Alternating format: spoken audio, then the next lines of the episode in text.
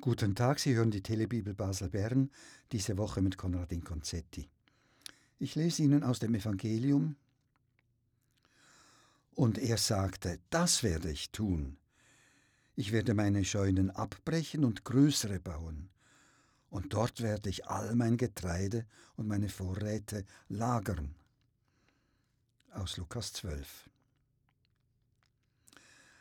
Das sagt der reiche Mann in einem Gleichnis von Jesus. Der Mann hat von seinem Feld reiche Ernte eingefahren. Nun hat er zu wenig Raum, die Ernte zu lagern, also er muss vergrößern, die bisherigen Scheunen abbrechen und größere bauen. Das ist vernünftig, so läuft das in der Welt, das kennen wir. Die neuen Hochhäuser der Konzerne, die neuen Geschäftshäuser und Lagerhallen der Firmen zeigen das. Das ist die Logik des immer größer.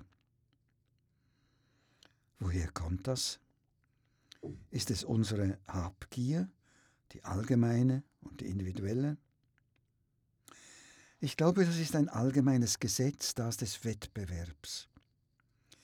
Wer wirtschaftlichen Erfolg haben will, also den Umsatz steigern, den Gewinn steigern, den Aktienwert steigern, die Löhne steigern will, muss dem Prinzip des immer mehr folgen. Der Größere ist erfolgreicher. Darum wird alles immer größer. Das hat uns einen einzigartigen Wohlstand gebracht, nicht zu vergleichen mit dem, wie unsere Urgroßeltern gelebt haben. Da bin ich dankbar.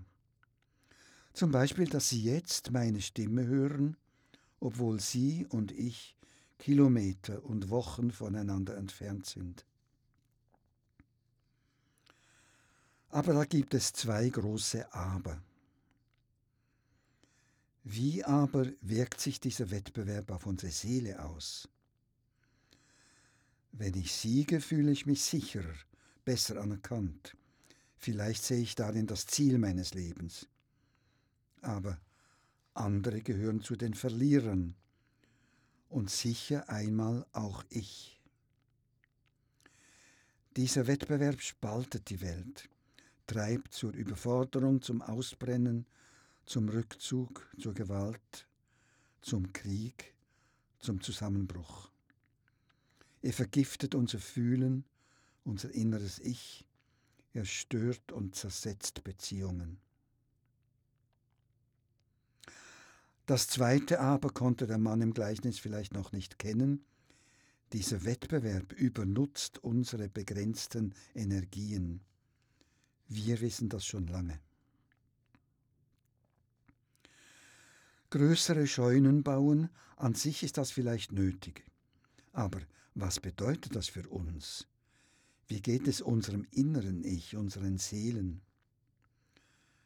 Gottes Reich, und darum geht es Jesus, Gottes Nähe ist eine Sache des Seelen, nicht der größeren Scheunen und des Wettbewerbs.